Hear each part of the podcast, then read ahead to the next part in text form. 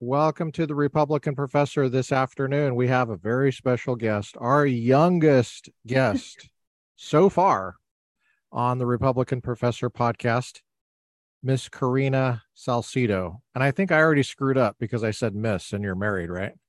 I am married, but it's Mrs. fine. Okay, I'm sorry. sorry to Jonathan, I believe, your husband. Yes. I happen to have met both of you in person, so but uh, we're we're happy to have you. Uh, are you joining us from the East Coast? I am. I am presently on the East Coast. Yes. Now, aren't you a California girl by birth and training? Okay. Unfortunately, my roots take me back to California. Yes. yeah. Um, is that a painful topic for you? It is a painful topic. I love the state. I think mm-hmm what I love about California is that there's a little bit for everyone. Mm-hmm. However, and the community that I lived in, we all lived about five minutes away from each other, all my family members for the most part. So it was very hard to leave California, but I left for both undergrad and now for law school. And I don't foresee me going back because I just there's really no there's there's no future there unless people are willing to stick around. And from what i can see there's a mass exodus outside of california. So it's really heartbreaking because the state has it holds vast resources great weather honestly great great food great people for the most part. But it's really mm-hmm. sad to see what what has become of what once was the golden state. Why do you think that california is the way it is I think I think there's a lot of things, but primarily I think because it's such a great place, there's so many resources, the weather is great. It's, it's a powerhouse state. And so I think naturally the Democrats aren't stupid. We know that obviously. So I think they were very smart in targeting such a large state with a vast amount of power, vast amount of natural resources. So I think number one, the Democrats are strategic. So I think that's a big reason. Number two, I, I think that there's just naturally different strongholds that take place in different areas. I'm a woman of faith, so I do believe that spiritual considerations are always at play when we consider politics, the greater scope of that.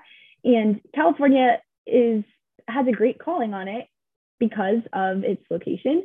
And so, of course, the enemy is going to attack it in one of the most fundamental pieces of uh, political structure, which is the American family.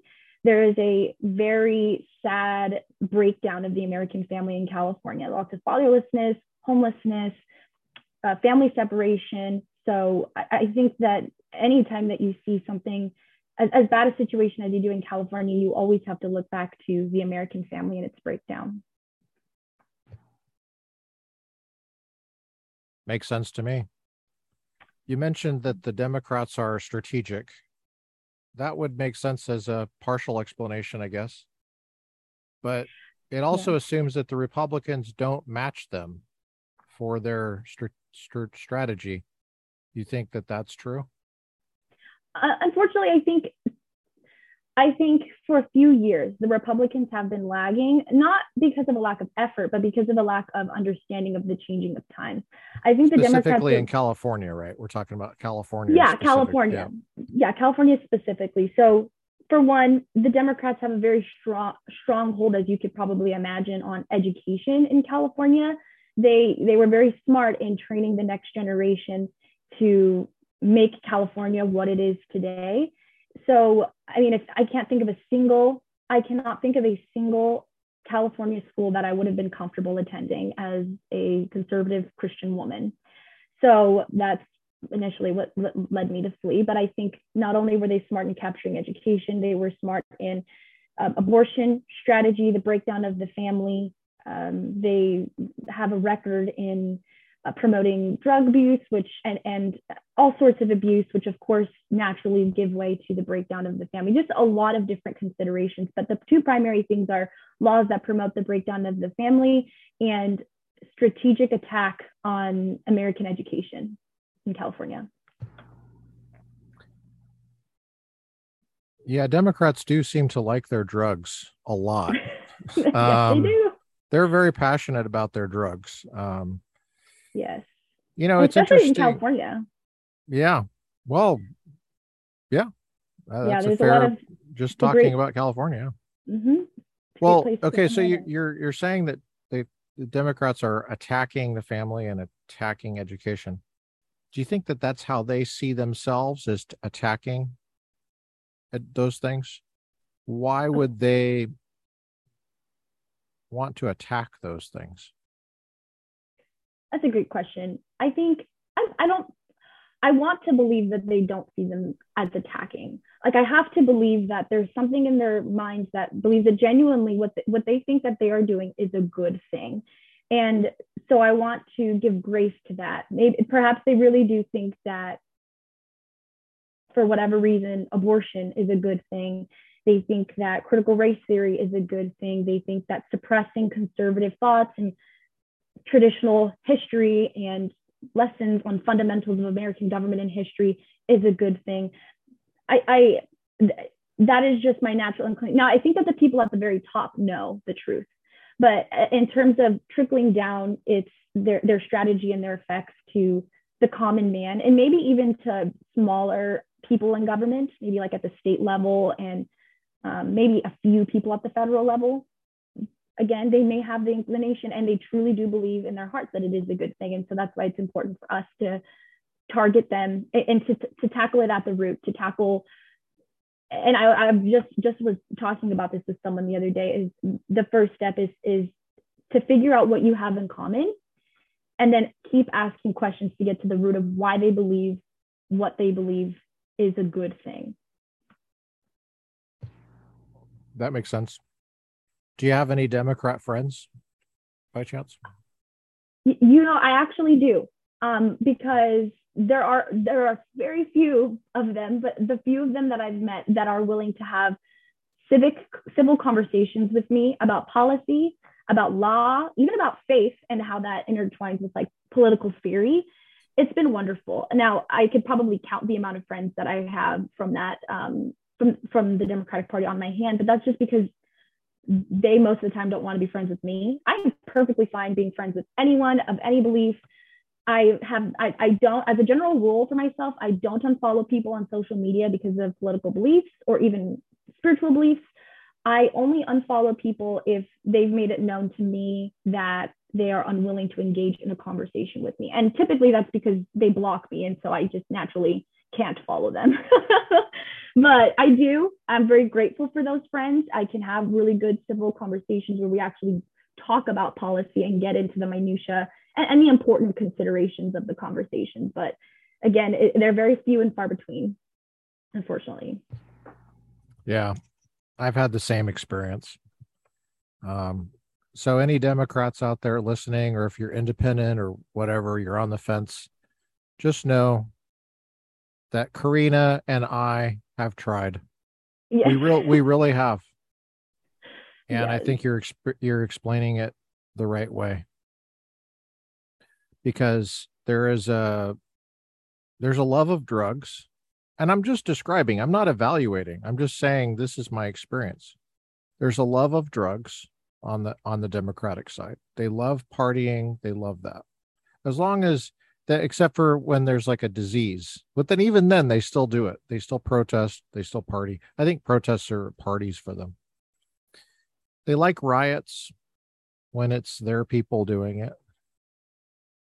They don't like Republicans in an extreme way. And so it does feel like an attack.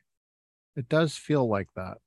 And with the, the institutions that um, Democrats have managed to capture, like, for example, the state government in California, many Mhm. local governments, uh, Mhm. media, Hollywood, and and on and on.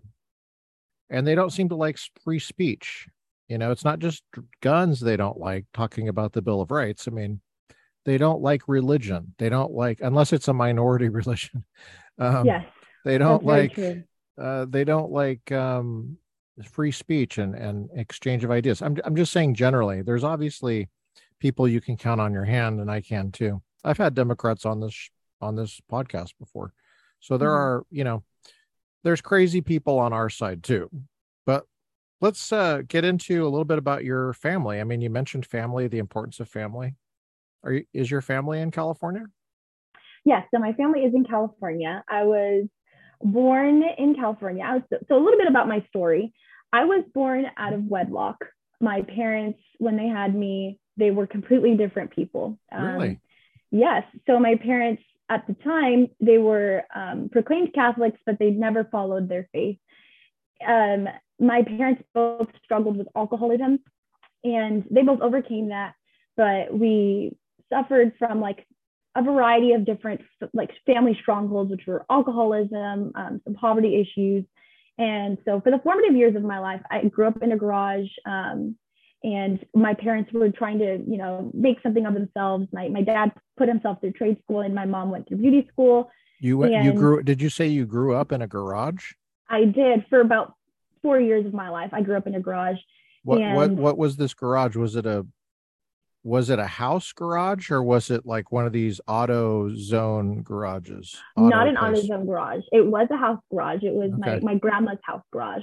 So i grew up in a garage and then from there my parents one day there was this woman that i have to thank for everything. She introduced my mom to church and she um, invited her to go to a church called greater works christian church in lancaster california and greater works christian church changed my entire family's life. So once my mom was invited, my mom went, she brought us all, we all converted to Christianity. And my mom didn't stop inviting members of the family. She brought in so many people from, my, I have a very large family. I'm a, I'm a Mexican woman, so just big, Hispanic, loud, fun family. And she brought in all uh, pretty much all of them in, into the church family. And now they've all kind of like moved close to each other because they all want to be close to the church. So it's just really it's a great community that I have of just amazing support. We all live like I could walk to some of their houses from California, uh, from where my parents live at the moment. It's oh, wonderful. Cool. It's a wonderful community. Love my church, love my family, but it's just amazing to see what God has brought my family through. Um, was Spanish spoken? Was Spanish, Spanish was spoken? spoken? Yes, that was yeah. I used to be very good at speaking Spanish when I lived with my grandma, and now that I've been in law school where there's not really a lot of like Spanish being spoken, my, I, I've I've um, not as good as I used to be, but I can still do it. Just my grammar will be a little bit off. so you can understand it. I can understand it. It's That's speaking cool. it. I can speak it, and and though for the most part people will understand me. Just I'll get present and past tense mixed up and stuff like that. Gotcha. Mm-hmm. So you you sound like an American, uh, European descendant. Well, actually, I guess Spain is your in Europe, but you just sound like somebody that can't speak Spanish, basically. Yeah. Okay. Makes sense. My family would say that. That's hilarious. That's awesome that you can understand it, though. That's a huge skill. Uh, Lancaster, you want to tell for people that are not familiar with California? Where's that at? So Lancaster, it's a it's a city north of what you would consider downtown Los Angeles. It's mm-hmm. about mm, about an hour and an hour and a half away from downtown Los Angeles. It's in the high desert area. Okay. So typically, when I say it's like kind of close to Bakersfield, people can kind of pinpoint where it is. And so, this is it a suburb area? Is it desert? What what's it like there? It's a suburb, but in the desert. So okay. high desert is the way that I typically describe it. I mean, if I were to walk out of my parents' house and walk a little bit, you'll definitely see like a big just array of Joshua trees, tum- oh, some yeah. tumbleweeds, snakes, yep. coyotes. That's... They're they're very normal there. But it is a suburb. It's a commuter city. So a lot of people live there because it's more affordable for their jobs in LA. But I mean, re- nothing's really affordable in California at the moment. So so you lived in this garage. You're obviously tight with your grandma. You became a Christian. Your parents became a Christian. Are your parents still together? Oh, yeah, they're together. They're amazing. They're pastors of the church right now. They're both actively involved in government. They've just inspired me in every sense of the word. Uh, my, my parents both are part of uh, the Palmdale Freedom Coalition, which is essentially a group of activists that go and petition the city council, school boards, they are just doing phenomenal things in their city. And I'm just so proud to be their daughter. Okay, I gotta ask you kind of some rapid fire uh, questions, but feel free to take as long as you want answering All them. right. But these are just things that are coming up. So to get to know you, you've already said you're a Christian. You take that very seriously. You take family seriously. Just curious, how did uh, do you guys have guns? Do you like guns? So actually, my family does own guns. Um, we're a lo- gun-loving family. My my church family goes shooting. I think almost every weekend back home. My husband. Wow, that's a is- lot of that's a lot of ammunition. Yes. I now, now how they do that in California, I have no idea, but they do. and my husband is a Texan. So I have gun lovers on both sides of my family. Well, some Texans are not gun lovers uh, because Beto. yeah, that's right. him, That's right. Yeah, Yeah. my well, my husband is definitely a gun lover. That's good. That's very good to hear. Uh, Yes. I don't think I knew that exactly, but I'm not surprised because I don't think Yeah. I've ever asked him that question directly. But that's not surprising to me based Yeah. on the little I know about him. Okay. Um, so you're for the Second Amendment then? I am very for the second. I'm for all the amendments, the Constitution. I'm a big Constitution girl. So even the Third Amendment, you uh, you do you have that on your wall? You know what is funny is I used to actually have the Constitution on my wall. I had Oh, some cool. of when my my parents took me to Washington D.C. I got like the little scroll of the Constitution and I had like taped to my wall. But I moved and so I haven't put them back up. So thank you for inspiring me to, to put those back up there. Well, you're in law school, and I don't think there. I I can't think of a case on the Third Amendment. There might I- be yeah. one, but it's. Uh, I'm it's sure there is one. I like to I like to throw that at people. So where do you go to law- where do you go to law school, and then we'll work back to your college yeah. high, so and I school. I go to law school at Sandra Day O'Connor College of Law at Arizona State University in Phoenix, Arizona. All right, Tempe. All right, Phoenix. It's actually Phoenix. Okay. So the te- the Oh. undergrad campus is in Tempe, but we are in gotcha. Phoenix. We're a little bit more f- sophisticated, so we have to be separated. That's funny. Uh, are you a fan of Sandra Day O'Connor? actually, I'm not. I she's not one of my favorites. good, good Where I. I was actually reviewing some abortion jurisprudence today, and she Uh, just disappointed me a few your times. your so. stock just went up. People were a little worried for a second. They were like, "Wait, I- why I'm did she go there?" I no, know, no, that's I great. That's a great answer. It, well, you like the law school, right? It, it doesn't have to be named after somebody that you like, right? right, exactly. She was the first woman on the Supreme Court. And yeah, I have complete respect for her, but not not a fan of her jurisprudence. Yeah, that's right. Is she still alive? Do you happen to know? Not sure. I thought she, you know what? I thought she was, but I could be wrong. Well, her jurisprudence is still alive, unfortunately, on certain things. Yes. um, but um, I actually have a biography of her that I've I've poked around in. She's from the West. She's from Arizona. Duh. Yes. Um, Mhm. so there's some interesting things about her. I'm sure we don't disagree about everything. Um, there's some reason that Reagan put her on there, even though sometimes it's hard to tell. She had a fantastic opinion in Gonzales v. Raich, where she defended, uh, it was a dissenting opinion, where she defended the Commerce Clause and the need for a narrow interpretation there. Oh, she pretty good. much she put it nicely that now the way that our Commerce Clause jurisprudence is laid out, it's, it's nothing more than a statutory guide for Congress to get around Yeah. the legislating whatever they want, pretty much under Yeah. the Commerce Clause. So I think there are definitely things that I agree with her on, but I think when it comes to to life and protecting innocent children, um, I think those considerations kind of have outweighed my my opinion of her jurisprudence. Somebody's listening to this carefully and they're thinking, okay, I'm sizing up this girl here. She's in law school in Arizona, but she said she's on the East Coast, even though she was raised in California. What's going on there?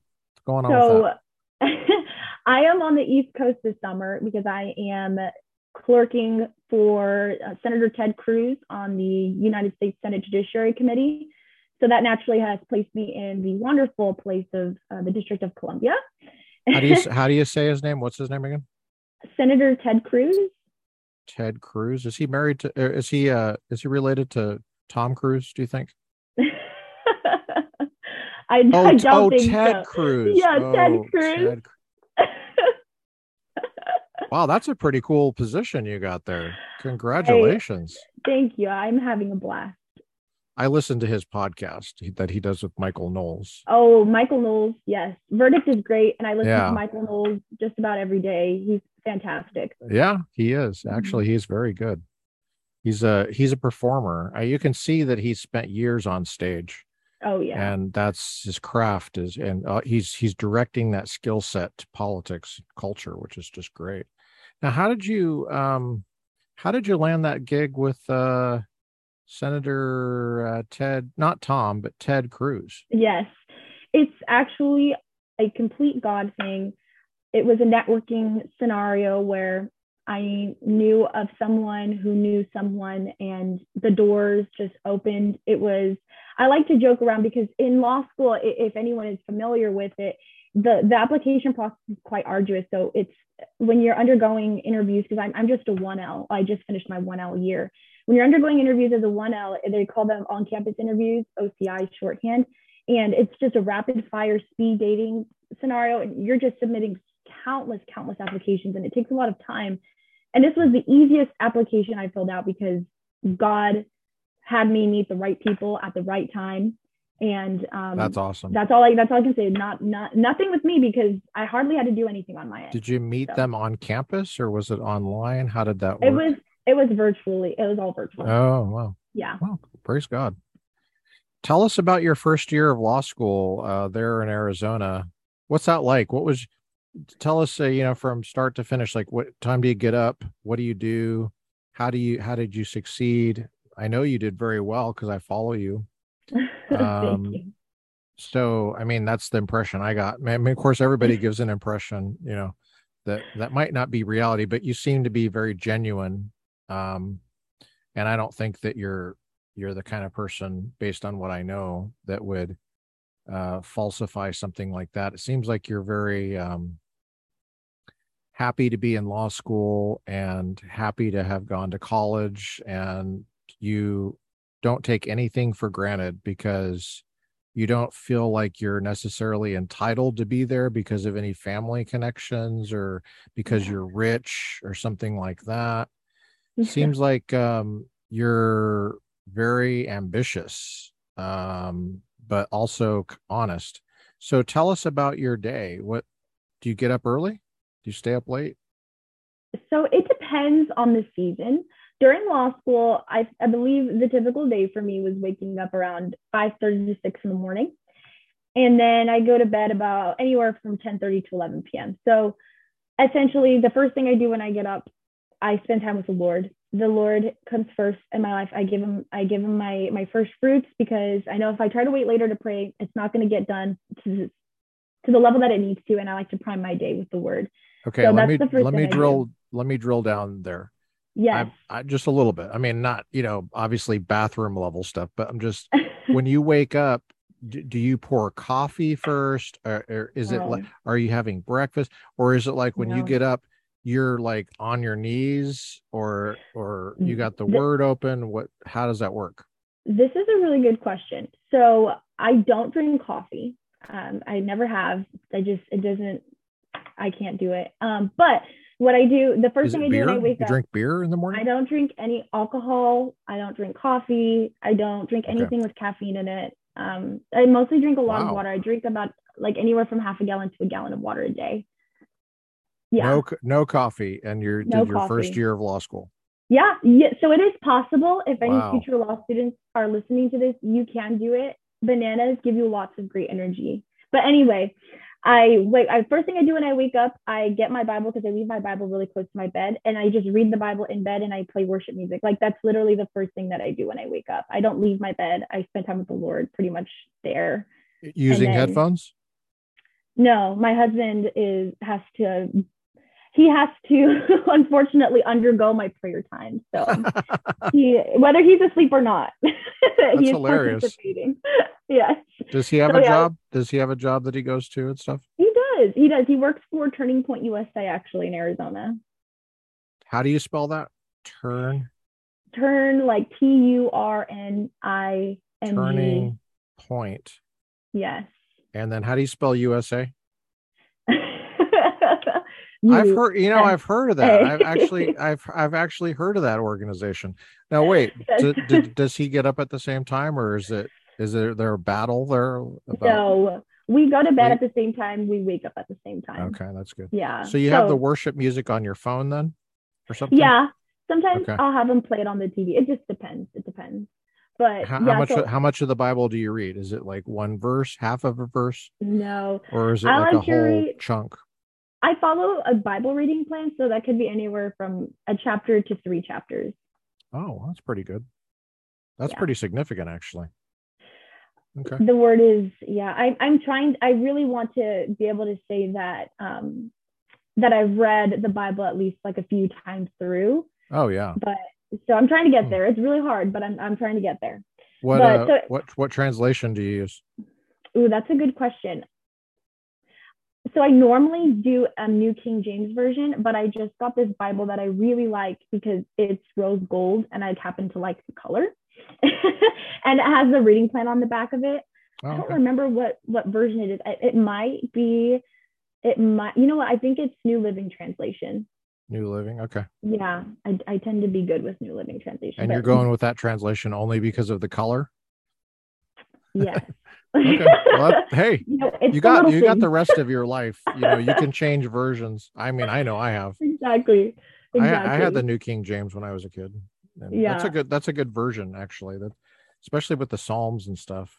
Yes, yes. Um so no, okay. So uh do you have breakfast after that? Do you yeah, I?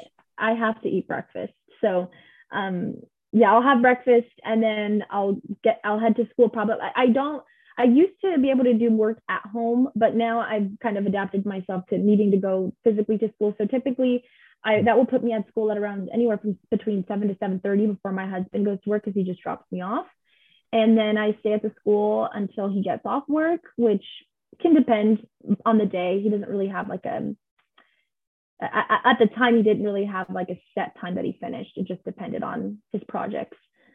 So and and then sometimes i'll get out after i'll get out of class after he got off of work. So it just depended. And then from there i would go home eat dinner and then continue working until about the end of the night. But for the most part at least five days a week i'm a, I'm a certified personal trainer on the side. I don't do anything with it right now because i've been a little busy but I like to keep I, I like to keep fitness um, in the center of my life when I can. So I try to exercise about five times a week.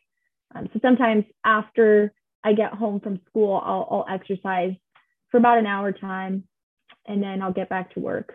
But so typically, I like to actually do that. One of the last things I do in the day because that's when my brain just doesn't work anymore. My brain works the best it's first thing in the morning, so I like to Yeah.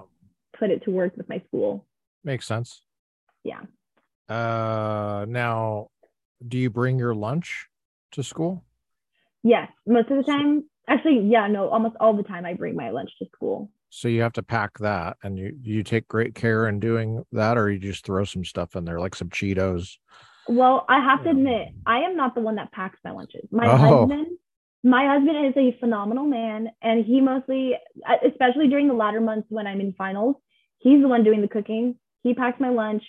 He makes me my breakfast. Oh, that's great. It wouldn't be a lot. Yeah. and So, so this transition, me being on the East Coast, because he's still in Arizona working his job uh, for the time being. Mm-hmm. So this has been very shell shocking for me. Yeah. Just reminding myself, you know, how to do in. basic things. But Oh, yeah. right. Yeah, yeah. That's hilarious. So what do you have for breakfast? What does he make you? Oh, we love going to the farmers market. So we get homemade sourdough bread. So sometimes it'll be a bagel with that bread. Sometimes, for the most part, it'll be like a protein shake and some eggs. Really depends. We get we get really obsessed with something and then we'll eat it to death and then we'll have to change it and then just Yeah. keep rotating. So That's funny. it just depends. So you went through your sushi phase for breakfast and then now you're like now you're on cereal, you're on Lucky Charms. Something like it. that. Not quite, but okay. So, and then breakfast, what do you, or sorry, a lunch and dinner, what do you do? so different every time. For the most part, it'll be leftovers for lunch, or Mhm. Costco has these phenomenal burrito bowls, three dollars. I think it's like three Oh. for like eleven dollars or something like that. Oh, that's very good. affordable. They have great I like protein, but um, yeah, it, it'll just depend on what we had for dinner. Love Costco. Yes, I really should. They should. They should have. They should be paying us for this commercial, though. That's they really should. Yes. Okay, so what uh, courses did you take your first year of law school? Okay, now people are going to start tuning out a little bit, but I'm sure you can make it interesting. And I'm going to ask you ahead of time, what Yes. was your best course that you had? And you got to pick one Okay. if you had to. You're going to be tortured if you don't in this make believe such scenario. So if you had to avoid torture, or if you don't care about yourself, then you had to. Your husband was going to be tortured if you didn't pick one class. And then also, what was the worst class? If you had to choose, I'm not saying there was one, but if you had to choose, All right. So worst class.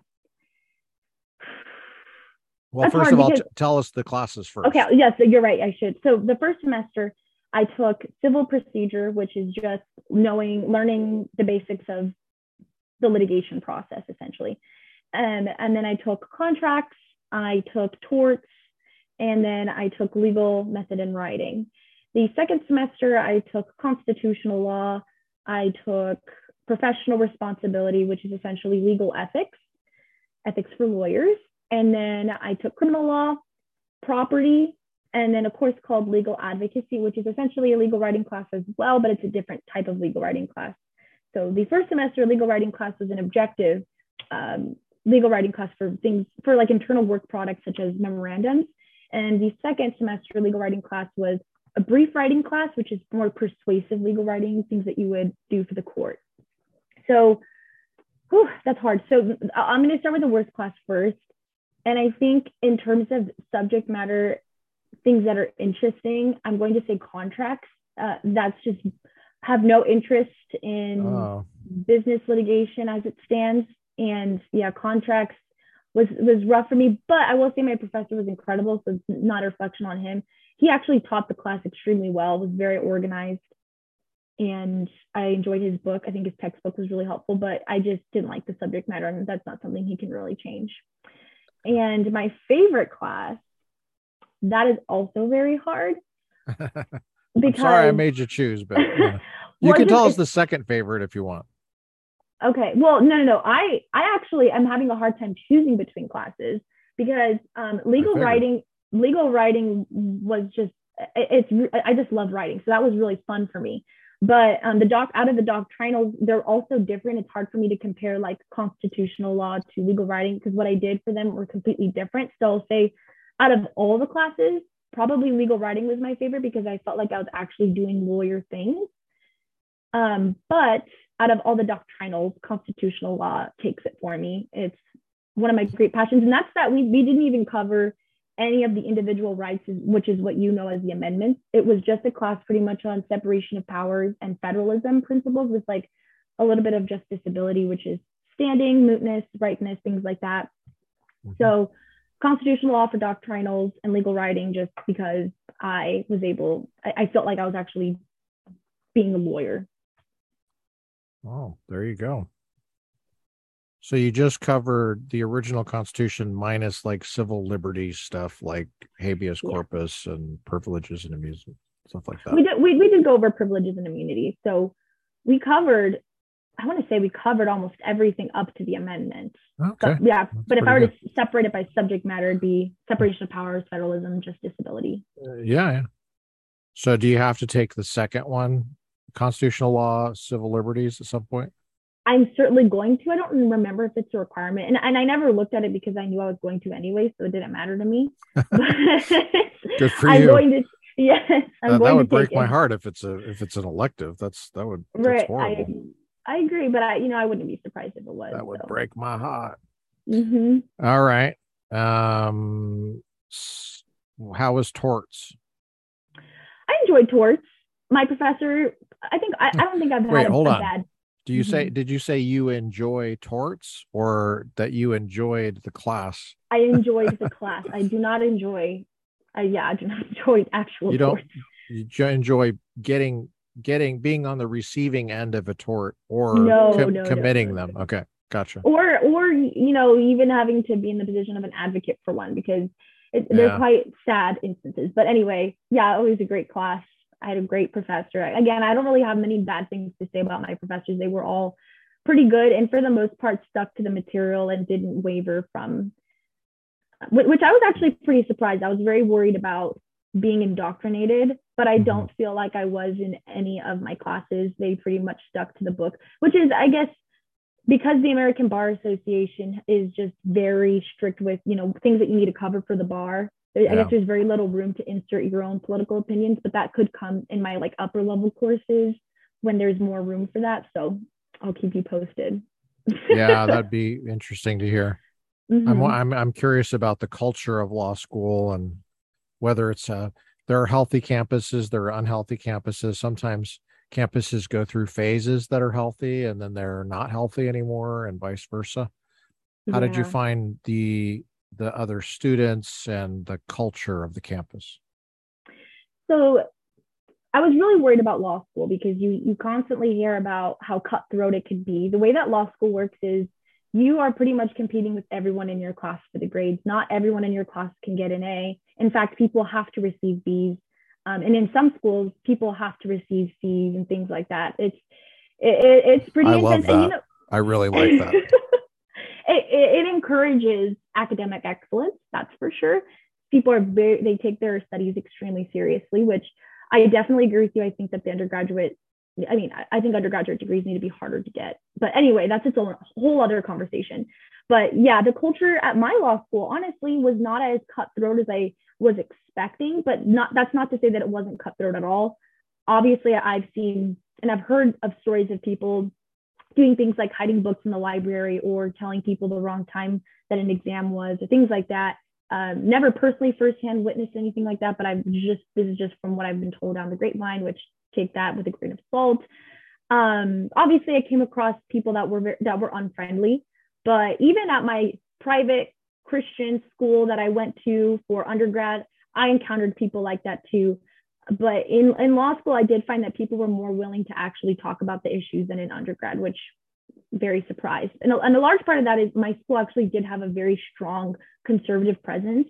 There's this uh, society called the Federalist Society, and it's where conservative yeah yeah right it, it's where more conservative minded um, law students gathered thumbs up yeah and it's incredible um, the christian legal society was a great place for me to meet like-minded people in terms of faith and so i actually have a very I, I feel like i had a great group of support in both my faith and in my politics at school so honestly a radically different experience than what I have in under than what I had in undergrad, which is really surprising because I went to undergrad in Oklahoma, at a private Christian school. So I thought that it would be the opposite, but it, but it really wasn't. So, uh, how old are you? Can you mind if we ask you that? Of course, I'm 22. 22? Yes. You do not look a day over 21. I'm telling you. Uh, now, are you counting your age from birth or conception?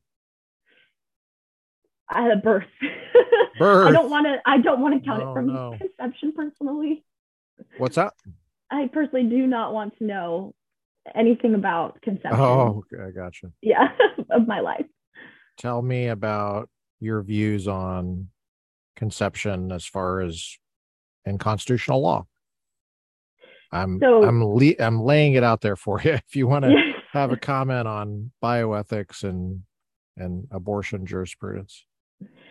I believe that life begins at conception, and I believe that that um, because life begins at conception, the unborn child should fall under.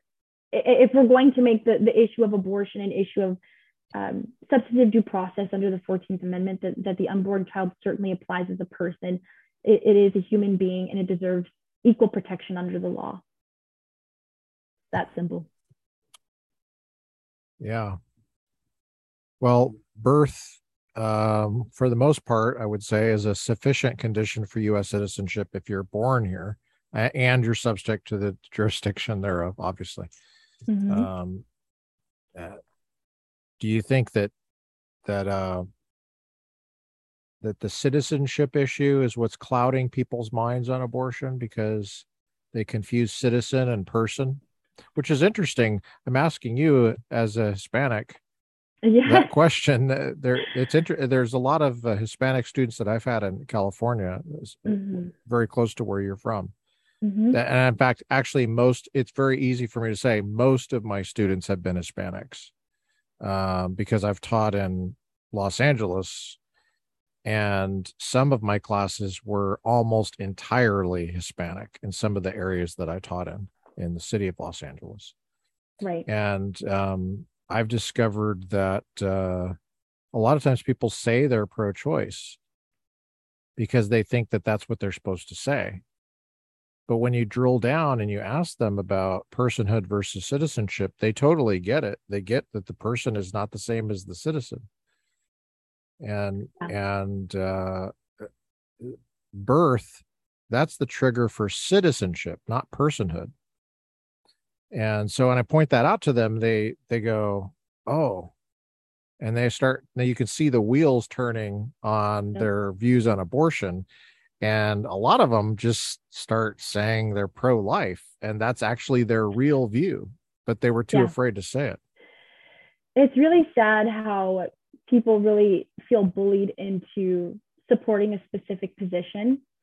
I I think, I mean, I, I encountered that the most at my Christian undergrad, where people, I like, I, I don't know how else to put it other than they really did feel bullied into believing a certain position. And I think even in in conversations with my own family members, most of the time they never they never really took the time to think through the the greater substantive issue. They just kind of followed whatever the media said, followed whatever their family member told them to follow because they didn't want to cause any strife in the family or because they just didn't really feel like thinking it through honestly. But every time when I posed, you know, similar questions to my family like the one that you did, there it makes sense to them. They grasp it. It's just you know why why try to go against the culture when whenever you go against the culture you are demonized you know so 100% 100% correct. That is the epitome of what i have encountered with my family members and trying to you know hassle through specifically during the 2016 election when some of my family members were still democrats. I remember there was one particular family member we had maybe two hour long conversation about whether or not specific immigration policies were racist and whether I was turning my back on my culture because I supported specific immigration policies. And it was a matter of identity politics for him and really not taking the time to ration through it. But at the end of the conversation, we were able to come to an understanding. And in the end, now he's a conservative and is an amazing person. So, I mean, and he always was, but it's just, it was that one issue. yeah And it always is. It always is. I was on those the los angeles campuses myself during the fall of 2016 and and spring of 2017 Right. And that was a crazy time in Los Angeles on campus. And um, I had many conversations with um, with uh, students, many, many of them Hispanic students that Mhm. were afraid of Trump. Uh, I don't know if they hated him so much as they were afraid of him. And I had to talk them down from the ledge and say, look, he is his own worst enemy. I mean, he, he does not control his, his his Twitter and his mouth. But if you drill down into um, like the wall issue or something, some of the stuff they were worried about was totally out there. Like they thought that there was going to be like Muslims in camps or something. I think there was something he said one time, but I, I just knew I knew that wasn't true. That wasn't what his view was. I don't know. I'm not sure if I can explain exactly how I knew that, but it was just kind of a gut sense of, yeah, that's not really even close to happening. But Right. but um but as far as the wall, I I, I thought that he would have a really hard time getting that through. But I think he was trying to say that there's a big problem here with with uh, people coming over the border in such a porous way. The way he said it was not the best way. I wouldn't have said it that way, but so we had to think about what does it mean to have a border and what does it Hmm. mean to feel like you're mixing up innocent people with criminal element, which that's always a problem. Right. But it's actually true. There's this huge criminal element at the border called the cartels and and they traffic people, they traffic drugs. It's a very ugly scene. And uh, so it's very complicated. And of Yeah. course, Trump was not very likable as a person by many people. But I'm not sure if he could have beat Hillary if he was likable. Because uh, Hillary was, everybody thought, oh, we now have to have a woman. So, exactly. Yeah, I and and specifically in California, there's there's a very um, promulgated um, immigration issue, and we saw that this recently with the tunnel that was uncovered in San Diego, I believe it was, that ran the length of several football fields, where they used it to funnel in um, a bunch of narcotics into the United States, and that's not the only case of that. So it- it's really it's very interesting how like a lot well i told you all my family members are from california. They immigrated a large part of them immigrated from mexico. And so it's really interesting how they are very concerned about you know one side of the aisle when when when the problem that the government is trying to address is is right in front of them. Um, and i think once we were willing to like engage in conversations and honestly it all started with questions of like okay well then let's let's define this what do you what do you mean by this and having civil discourse, we're able to come to understanding. That's that's a big deal. So you value talking with people and listening to what they have to say. Yes, I was a debater. I was a debater in high school, and a big, big, big part of debate is it's not just preparing your own case. You will never win a debate if you only pay attention to what you are going to say. You can only win a debate if you, while the other person is talking, pay very close attention to what they're saying and take good notes on what they're saying so that you can one ration, rationalize your argument so that you could better understand your own and then two present your opinion through the framework that they've laid out because if your points don't address their points and if you don't conceptualize their points then there really is no discussion there is no discussion which is no argument so there can't be a winner Some people listen to what other people are going to say, but that's only because they're trying to plan what they're going to say. Mhm. Um, do you think that there's value in just listening to somebody and just like hearing them out and and maybe not not having a response? I mean, because Yeah, I especially when honestly- you're when you're dealing with family, you know, like uh, if they want to have a debate, that's one thing, but if they're just upset about something, sometimes debating is not the best thing. What, what do you think about that? typic I am in complete agreement. Typically, when there is any sort of ad hominems from a party, that's when I think that it's appropriate to not argue back because the, the, the party has made it clear that they're not willing to engage in a conversation with you. All they really want to do is bully you, call you names, and, and it just becomes a, a, a pathway for them to be able to express their anger at you, which is not eh, going to lead to any productive discussion. So when that starts to happen, that's when I cut it off. And I think for those people, you just have to love them and show them the truth through your actions. But if when and if people are actually willing to, to have conversations with you, and for the most part, that's when uh, you know there's not really that sort of anger and, and ad hominems being thrown. I, I always stand up for the truth, and that needs to happen through first listening to their to their side because you can't just have like a pre-made argument for every policy issue and just throw it at people. You have to understand, like, okay, why do you think that abortion is correct? Because everyone will give you a different answer. Whether it's like, like you said, they Yeah. believe the, the citizenship issue, or whether they believe that that conception, life doesn't begin at conception, or maybe even they believe that they do, but they're just okay with murdering the unborn. Which I have come across people like that. Yeah. So you- have to address the argument depending That's on true. their their root value. Yeah. So basically, pay attention to the individual in front of you when you're having a conversation like that. Exactly. Don't say anything until you first know where they're coming from, in my opinion. What did you major in in college? I studied political science with a minor in pre law.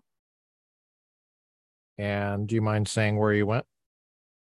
I went to Oral Roberts University in Tulsa, Oklahoma. All right. And um,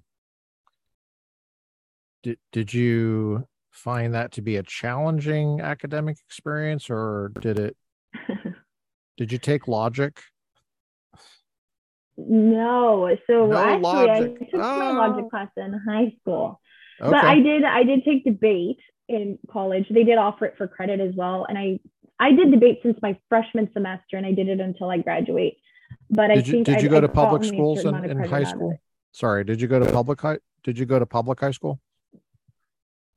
kind of so i went to a charter school so it was Charter half school, okay. in person half yeah half in person half kind of like a homeschool thing but i would go in person for three days out of the week for instruction and then the other two days i would bring home my work and that was really nice because i was able to move at my own pace so i was able to finish a year early because i just worked through like the summers and stuff because i was just tired of high school um so yeah, it, it was like a quasi public school because I think the money came from the government, if I'm correct, for the school. Yeah, it's a public school. Yeah. Yeah, charters are public. Uh, all right. So now, what were you like as a? I guess I'm skipping over. Is there anything else you wanted to say about Oral Roberts? No, I think I've said a lot about ORU. Okay. So you wish it was more rigorous, basically. Is that kind of what I was getting? yeah, at? I I I would wish so. I I can't put any shame on the professors that I've had. I think. Uh, well, specifically the like ones from my grade- department. you My feel like my there was major specific inflation? classes. Do you feel like there was grade I try inflation? not to talk. I, I try not to talk to, about grades with a lot of my classmates.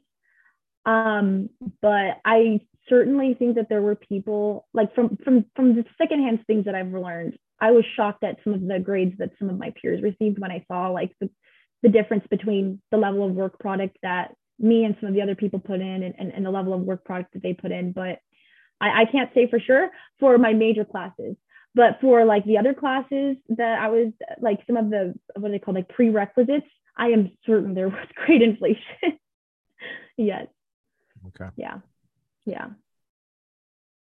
and I think Um, for, for some of them they even would grade it on a curve or something, and I think that that might lead to some inflation as well. oh yeah, that that's Mhm. that's the only reason to to grade on a curve is because did did you evaluate your professors at I did for each class? Okay.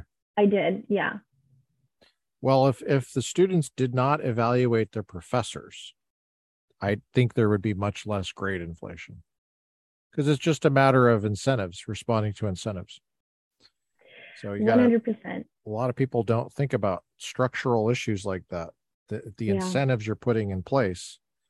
I mean, you know, the way it used to be, the professor had certain demands and you had to meet those demands. And for the most part, the demands were calculated to making you excellent at stuff. Yeah. And that did give the professor a lot of power, and there's a lot of butt heads out there.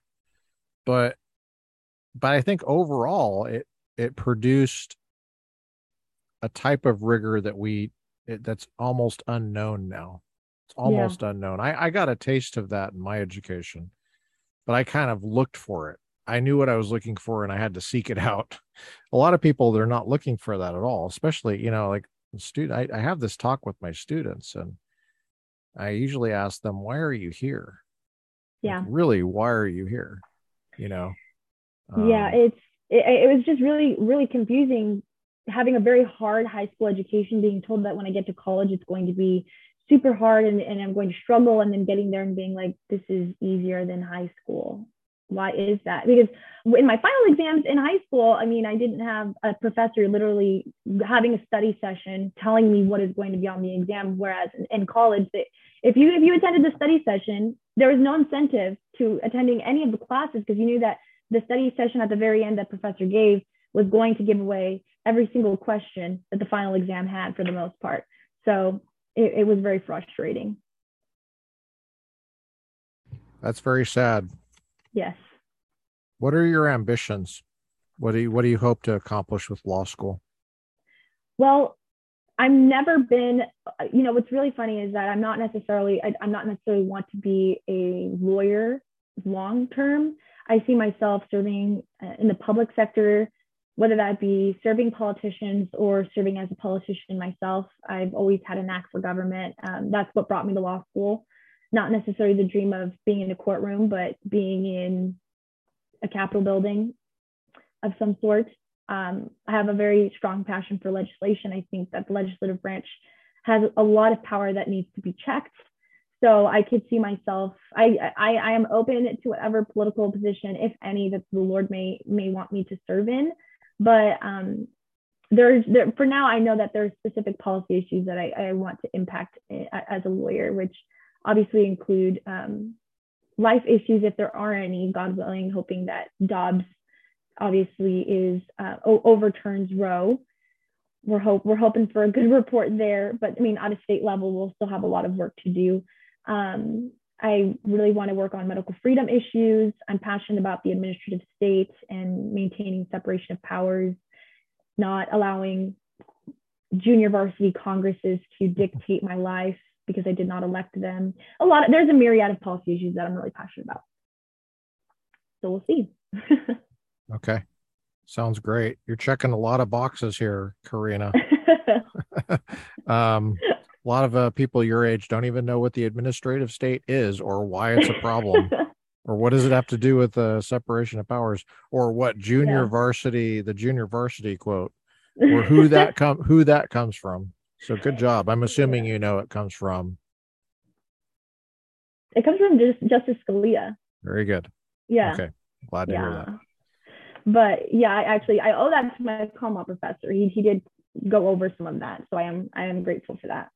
Yeah, that's a classic Scalia quote. Yeah. Um, now, uh, how are you going to tell if the Lord wants you to go into the legislative branch, or how are you going to discern that? I'm sure people are wondering in the future do you hear yeah. a voice from god or what what's that process like it's hard to describe how are you crazy no i am not crazy no i think that the lord has a few ways of talking to me and, and just some examples of the way that he's done it before well i will feel like i'm discerning something in myself like i feel as though i have a thought that i know that i didn't come up with and then the lord will confirm it through a third party that i just out of nowhere so um, for example with ORU, my decision to go to ORU, um, my mom originally said that the Lord told her, and I said, I don't, you know, I don't buy it. Like I have this other thing that I want to do instead. And then the Lord opens the door for me to get a scholarship that's only offered to about 10 people out of thousands that apply. Um, and it's a full tuition scholarship. And so it's just random little confirmations that the Lord will have will do in my life that originally start with either something that I feel or something that someone in my tight circle um, of, of mentors and, and, and family um, discern about my life. So, so, in other words, you're looking for things that don't seem to be coincidences. They couldn't be yes. coincidence. Exactly. Okay. The prop you're not doing the statistical analysis exactly, but it's like pretty clear. This is not just. It could be a coincidence, possible. Mm-hmm. Well, but I just I, I, I think that everything in life has a purpose, and because because we're, we were we were all put on on this earth on purpose. So mm-hmm. I believe that God does not let things happen on accident. So, uh, um, and the any... only go ahead. Did you just call me a goat head? Gosh, I've been so nice to you. I was just going to ask you if you have any brothers or sisters. I do. I have one younger brother and one younger sister and they're both Irish twins, so they're 10 months apart. And so they're they're quite close. That's cool. Mm-hmm. You got you are you close with them? I am close with them. Just so my brother is Do you want to 16. give him a shout out on the podcast? Yes. Shout out to you, Christian. Christian. Okay. and and Annabelle. Annabelle is my sister. So yeah, they're they're in they're still in high school themselves. Um, they'll be graduating here pretty soon here so there there was an age difference between us but i think now that we're both like able to form thoughts um we're able to have like a closer relationship which has been really fun well the prerequisite is they have to know what the commerce clause is. Yes. Then then we can be then okay. we can then we can be friends. That's great. yes. We are we are up on our hour mark and I know that you have to go. You're doing some very important things there in Washington D.C. Um, I just want to alert you that probably the Chinese government is watching you. So just be Yeah. careful what you say. Be I careful you what you know. do. They already got me. They got my Facebook, so we'll. That's right. That's right. They're busy. They're busy yeah, they already. are busy. Yep. Well, But thank we'll, you so we'll much. Let, we'll let you go. Yeah. It's been a joy uh, catching up with you, uh, Karina Salcedo, going into her second year of law school at Arizona State. They're in uh, Phoenix and uh, working for Ted Cruz over the summer. You want to keep an eye on on uh, Karina. She's a delightful young lady. She's humble and has a servant's heart. She's also uh, incredibly ambitious and cares about uh, forming her mind and her soul in such a way that she can be useful to the Lord uh, and to America. And I'm assuming you like America, right? Is this correct, Karina? I do love America. Yep. That comes out. You are patriotic. yes, I'm glad. I'm glad that that, that is shown. We're a patriotic podcast. We loved having you on, Karina. Thank you. It's been a pleasure.